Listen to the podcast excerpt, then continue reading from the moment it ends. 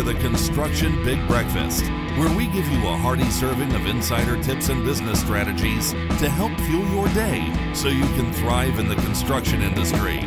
Now, here's your. Hi, host. everyone, and thanks for tuning in. I'm your host, Tip Top Tim Fitch, and welcome to the Construction Big Breakfast.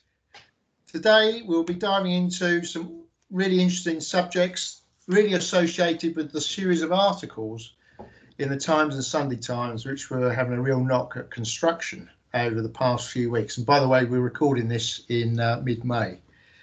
Today, uh, I'm joined today by our special podcast guest, Rob Garvey. So, welcome, Rob. Welcome to the Rob uh, podcast. Can you give our listeners a little introduction to yourself? So a little introduction to myself. Uh, yeah, absolutely. So today I've had a fantastic and varied career, Tim. I've uh, worked for a number of different organisations, from clients, quantity surveyors, contractors, and for the last ten years I've been working in academia, really trying to push some of that knowledge that I've acquired and, and educate some students uh, about being sustainable in the built environment and one that serves society. Terrific, Rob. It's great to have you on uh, the podcast today. But of course, the first question before we get into the meat and potatoes, or for our vegan listeners, the potatoes of the podcast, what did you have for breakfast today? Well, it, when, when, when you say vegan, one, one of the things that I've done over the last 18 months is actually become predominantly uh, plant based. So I've actually looked at doing things and taking some of those meats. So I'm not eating those sausages or not any meat sausages anyway.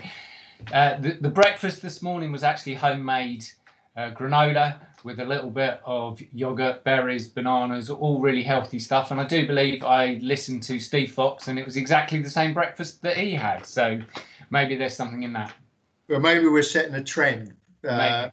maybe. we're setting a trend with that guy. So, of course, um, I'm not vegan, but today I could have been because uh, I'm a, on a rest day. You know, probably those who know, I, I, I, push weight. So Tuesdays is a rest day. So I had a fairly light breakfast. I had two slices of sort of super wholemeal, extra CD sourdough bread with peanut butter, uh, uh, plenty washed down with plenty of uh, high quality homemade coffee. And now you'll probably see I'm drinking some kefir which is something I've got into, uh, which is that Turkish yogurt drink, which um, I quite like. And it's good for your gut. Is it doing doing you good, Tim? I believe it is. So um, that's what's important. No, that's right, and it, it makes a change from a bacon sandwich. You can't have that anyway, Rob, it's great to have you, and uh, I think we're going to have a very interesting discussion. Yeah, as I said in the intro, there was a series of um, articles in the Times and Sunday Times a week or two ago, which was having a real knock at construction from a sort of completely outside perspective. And I know you read those, and it it pricked you a bit, didn't it? It did, it did absolutely, Tim. And I think you, you, know the articles, as much as anything, are based on what's happened as a consequence or the perception of the industry primarily because of what's happened at Grenfell. So, you, you know, it, it is an event to me that is so significant in construction and should be absolutely indicating the way that we need to change things. So, the one one one of the articles was really quite castigating of the industry, saying that you, you know their their evidence or what they had looked at the evidence, their impression was that nobody gave their best. Um, whilst on that project and and that really just hit home because it just doesn't resonate with me about what we do and i don't believe it's what most people do so i think most people go to work wanting to do their best most people want to go and do a good job nobody wants to go to work and be involved in something that ends up with the consequences of Grenfell. And actually, it's been a driving force for me in in what I've been teaching my students. You know, in the sense that the last thing I want is any of the students that I um, teach to be involved in a project like Grenfell, and and absolutely nobody nobody wants to be involved in it. So the the issue as much from there is this is the perception that the majority of people get. They read media. this is the perception that they get that construction isn't good enough and they, and they don't care and and I that just doesn't resonate with me. I don't know whether it resonates with you. Well, I we've known each other a long time, Robin. We uh, the great thing is I, I, don't think we think exactly the same. We've got different perspectives on the same industry. I mean, I'm with you. I think most people, most people are good. Most people want to do their best, you know, for their their employer, for the projects they're working on, for society, and, and, and that's absolutely the case. And I think the, my view is, you know, Grenfell was a mega disaster as well as a tragedy. You know, it was a disaster for, from the profession's point of view uh, because, as you said, there were failures at many, many levels and within different institutions. So not just the construction supply chain, there's errors, more systemic errors or problems uh, in the industry. So I, I, yeah, but I think that the solutions to um, the construction sector are above and beyond the individual. Although I, I'm agreeing with you that you know getting people rechipped a little bit is important. No, absolutely, and, and and I think sometimes the the industry does get a lot of bad press, and it gets bad press because of the likes of Grenfell. It's it's it's a big issue. We do a lot of fantastic work, and a lot of that fantastic work often gets doesn't get reported.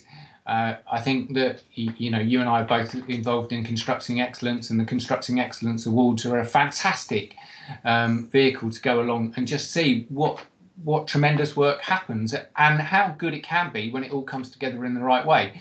So that doesn't necessarily get reported. I don't, you, you know, I think if we look back this time last year, you know, there was another fantastic illustration of how great the industry can be of actually all coming together when we created the Nightingale hospitals.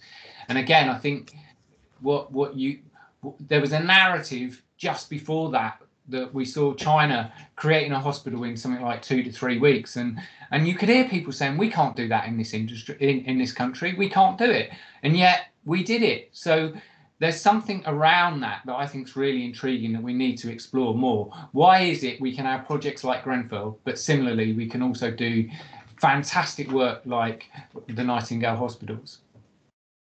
Well, yeah, that is an interesting uh, compare and contrast because, of course, the uh, urgency that I, where you've got alignment on uh, an immovable time frame or urgency. And we look at the, the 2012 Olympics was seen as you know this fantastic program of work that delivered exactly what was required of it to an immovable time frame.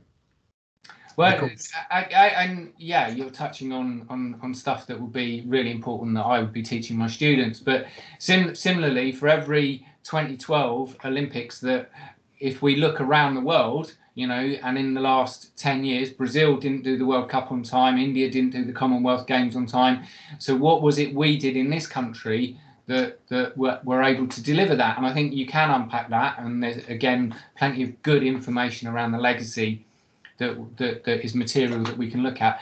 But actually, I think we can possibly go back to a project that I was involved in. So, I was involved in Terminal 5 and and a lot of the people involved in Terminal Five then transferred over to the Olympics and I think they took with it some of the mindset that they had acquired from Terminal Five, and there were there were real significant aspects of that project that really tried to challenge the way the industry works.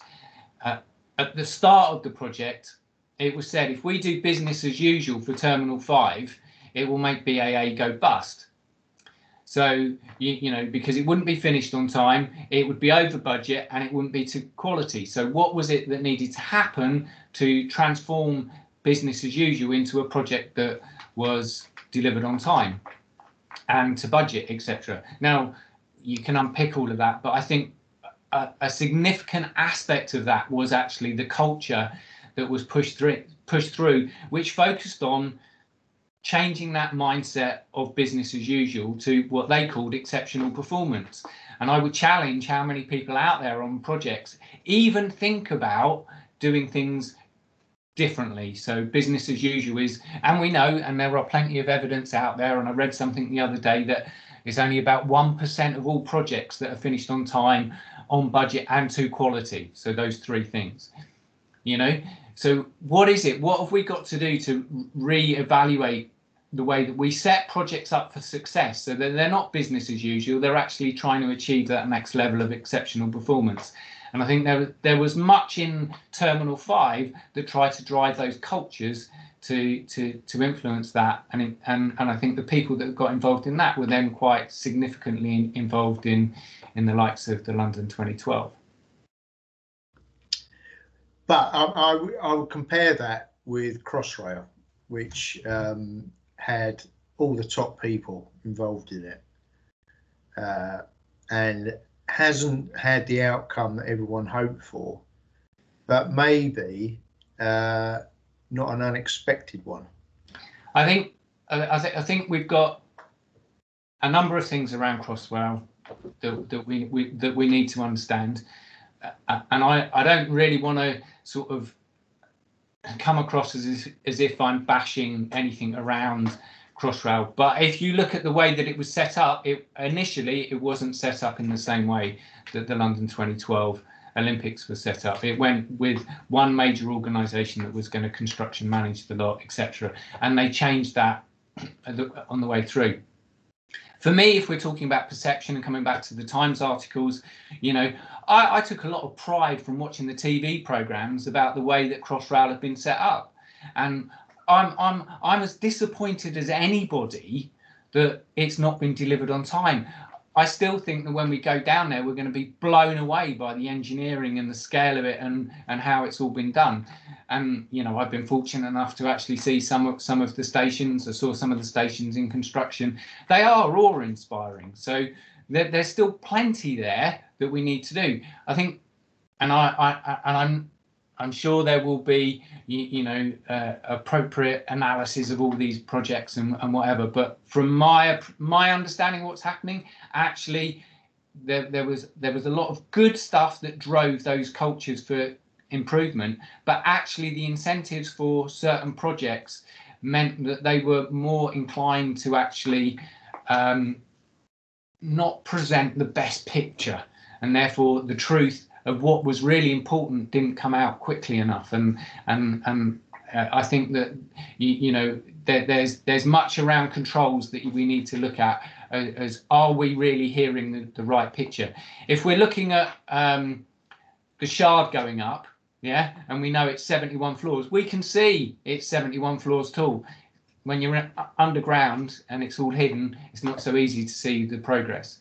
Just one other thing I am the technical complexities of that project of trying to get the trains running through.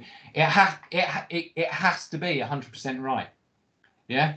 So that opera we don't want to be running trains through. You, you know thinking uh, Steve Fox mentioned last week about would you get on a plane that that isn't it, it, it, that, that might not get to the other end well we don't want to get on a train that might not get to the to the next station we have to make sure that that system works perfectly yeah, yeah. Obviously, I mean the the, the um, all of the uh, what do you call it? The compliant assurance. Assurance uh, is in the rail industry is extremely important. Of course, with Crossrail, there's a multitude of different signalling systems that need to interact with each other. So that it's complexity on complexity.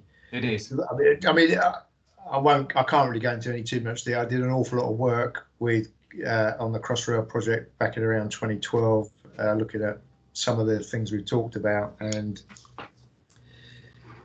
it, it was a because of its complexity, particularly in the complexity of the the disaggregation of the projects into the various component parts made it even more difficult to get the collaboration going at the, the sort of level we really wanted to. Um, however, no doubt there'll be some uh, interesting lessons learned, and I'm agreeing with you. Once it's open, the, the problems for, for, most people in the in the well, so people walking down the street, they won't be walking down the street, will they? Will be forgotten because it, Well, will it- a magnificent piece of engineering. Exactly. It's a little bit like the Jubilee line going back all those years when that was was being opened, or the Jubilee line extension, rather more than more. You, you know, it. We we forget about those sort of things now. It's operational, and I think that becomes a really important point to understand and appreciate. Right. So, Rob, just moving on, you you you're calling yourself the mindset coach now. That's your sort of strap line. So uh, there's been a change over the last six months, Tim, and I think it's probably worthwhile just setting some context. I've uh, gone through uh, a number of things in my own life that have made me sort of take a step back and and, and look at what I want to achieve.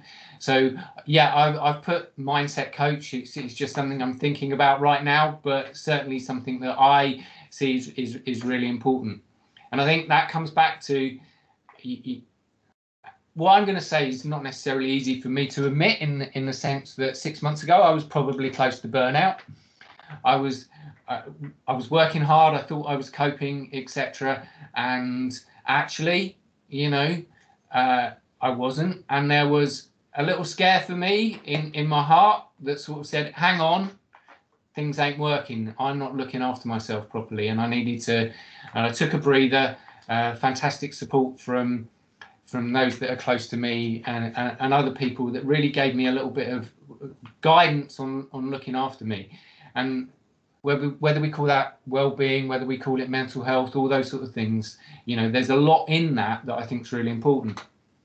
And when i say i was coping i think yeah i i potentially was but i wasn't performing anywhere near my best.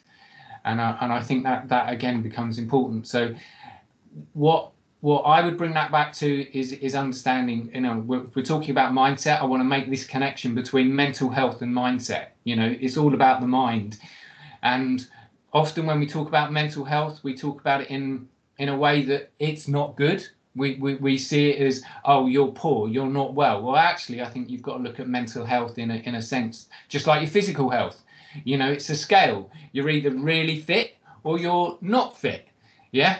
Um where do you want to be? How you, you know you might not want to be world class fit but you you might want to just be fitter. So what have you got to do? And i think mental health is much the same. We've got to look at it in in the sense of what is it we've got to do to look after our mental health emotional health physical health those three three parts in order to be able to live a happier and healthier life. And i constantly challenge why why doesn't the industry change? What is it that the industry does that means that as we come back to what we've just talked about we can deliver great projects but we can also have projects like grenfell? And i think there are plenty of, of, of people that in construction that have got mired into a, a mindset that stops them changing stops them actually thinking differently about doing things. And i'd bring you to sort of I, as an academic i think you've got to bring some academia into this and a bit of theory but you know carol dweck's work all around fixed mindset and growth mindsets. And i think that there's too much of uh, the industry that has very much a fixed mindset rather than a growth mindset. And here what we're talking about is this concept that you, you know we can change. I've, I've mentioned earlier on about the fact that you know everybody wants to do their best. Well actually there's an, I, I think it's not just doing your best it's actually how can you be better today than you were yesterday? And what can you do today that is going to enable you to be better tomorrow? And i think that's just part of it. If you you know whoever you are whatever you're doing today you know what is it that you can do today that is going to enable you to perform your best and be a little bit better tomorrow? And if we could all do that then I think we, you know we could move some of these things forward. Your point about systemic change, absolutely, massive issues, but together we can actually start solving this if we really, really want to. And I think that partly comes from changing that mindset. I, that's um, I'm almost. I'm, this is shock horror. I'm going to agree with you because um, one of the things I've noticed over my career is construction is very much a. We, although we don't talk about apprentices, when I'm talking about management rather than uh, uh, on the tools type apprenticeships. When somebody starts in the industry, you, you nowadays usually from university with a QS degree or an engineering degree or, or architecture even, yeah, they they often get teamed up with someone who's in their early 30s, and that's their mentor. And of course, that person's handing down the ways of thinking as much as anything else. And I'm afraid that's one of the things that perpetuates this uh, fixed mindset. Tim, Tim, I, I teach full-time students and part-time students, and I, and I and I see it immediately. And you know, when I'm trying to inspire the students to think differently, you know, you know, too many of the part-timers sort of say we don't do it that way you know? And it and, and it's really frustrating that you know they've only been in the industry for two or three years or maybe some of them might might be a little bit longer but they've all already got this mindset that the way that it is is the way that it's done and and yeah. that it can't be done differently. And that self perpetuates things. And uh, yeah my my own view or belief is that the for the for the most part, uh, the, particularly the larger contractors, but you see it elsewhere, that, that the people who rise to the top have become expert at the way things are done currently. And why would you want to change? Because it's risky for you. What's the upside? You're well paid already. Um, and if my own contention is that the, the real problem with construction, particularly big construction, is the business model doesn't work. And it doesn't really matter what you do in terms of adoption of technology, for instance, which obviously uh, younger people are very keen on. Uh, I'm, not, I'm not knocking it, but that won't make any difference to the industry in, from a shareholder's perspective, because if it's widely adopted, it may become more efficient at delivering projects. It might be um, more fun to work your 3D twin, 4D, 5D twin models on your computer with all the screens around you, like I've got here, but no 3D models. Uh, but it actually won't change the economics of the industry and it won't change uh, a lot of the behaviors because they are driven by the fact you've got a zero margin business. No, abs- abs- absolutely. Creativity, go, the energy and creativity goes into squeezing money out of your supply chain or the client. So, so then we, we have to question what we're doing and whether you're a contractor or not. You choose whether you want to take on that zero uh, zero uh, profit margin work. You know, there are contractors out there that you, you know actually select the work that they want to work on and they win one in two jobs with a reasonable profit margin. Now they're not massive companies, but they do great jobs. They've got their own staff. There's good quality work. They've got a reputation. The mod the model can be changed by those, and the more that, that, potentially do that, that's better. I, I I'm going to stray into areas which I'm I'm fairly conscious. Um, a I'm not necessarily uh, expert in talking about, although procurement and and managing supply chains are there. I, I would suggest then you're coming back to this mindset at the top about how do you want to work? How do you want to do things differently? And do you actually do why do you want to sort of go down a route where you don't pay people? Yeah, uh, etc.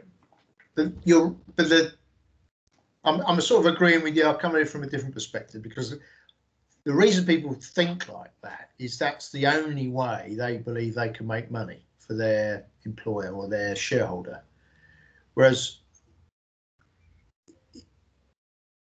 if you took a more radical approach about how do we deliver not the particular project but projects for 10% less cost, you could win any job you wanted and make five times the margin that everyone else does. But how much thought goes into that in reality? Well, and, and and that's something to be exploded. And I think we've also got to then uh, money's important. Don't get me right, and we talk about value for money all the time and, and all these sort of things. But I think it, it's not just the commercial; it's the bigger picture. And I come back to if you, four out of five of your employees apparently are not very happy. Yeah, so they're not giving their best. Yeah, and and I'm sort of proof of that in my pre- recent previous experience. I turned up, I did a job, I did what I needed to do. There was nothing necessarily outwardly wrong with what I did, but I wasn't giving my best, and you, you, you know, uh, or sorry, the organisation wasn't getting the best from me. Yeah, so if we're not treating people properly, or we're not we're not looking after people, then how are organisations going to to deliver their best? And I think you you, you know I want to pick up on your point about uh, digi- uh, digital as a point and, and and just highlight something really important because obviously you know BIM's come in it's supposed to be the the the the the the, the solution that's going to really radically improve the world I, I i disagree okay in in the sense that it won't just like you look just like you said it won't however However, if we look at this not about digital transformation, but transformation enabled by technology and understand how we need to use that technology, then, then it can drive that change. I think that if you you only have to look back over time you know 30 years ago we weren't using technology really you know? And yet now look at us i'm, I'm looking around me i've got my phone i've got my tablet i've got my computer you, you know all around me technology is all around us and and they're all connected they're all seamlessly it's the way of the world it's what what needs to happen and construction absolutely has to grab hold of this to understand what that that means. But the mindset is all too much it costs too much yeah why do we need to? We don't need to change. We've already got all the information that we need. Yeah. Oh, and clients don't ask for it. It's crazy. It absolutely drives me mad because there's plenty of examples out there, Tim, where people have actually looked at using technology that can then enable change. You're right. Now, I'll just on that one last point, and I'll have to wrap up because okay. I'll get told off by Sarah, the director. In the Sunday Times this Sunday, there was what they call Luxx mag- magazine, which is full of fashion and watches and stuff like that. But it had a feature on the, the you know the latest they call them prefabricated houses. We call them you know the man, off-site manufactured type property houses. They use some, a number of examples from around the world, um, and they mentioned that Amazon and Google were moving into this field principally to make lower cost housing for their own employees. Now, if that doesn't make the industry shudder, I don't yeah, know. Absolutely. Because there's people who who aren't messed up by being told by their mentors and their mentors' mentors that we we were building stuff like this in the 19th century. We're not going to. We don't need to change. If no, absolutely. If Amazon start deciding they're going to go into housing, I'll be a bit worried if I was in that game. Absolutely. So change in industries happen in a number of ways.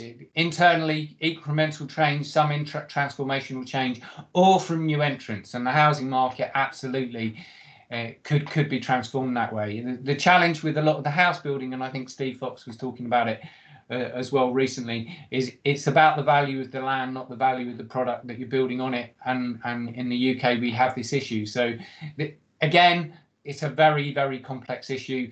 And we're talking about improving the process of the production of of the house.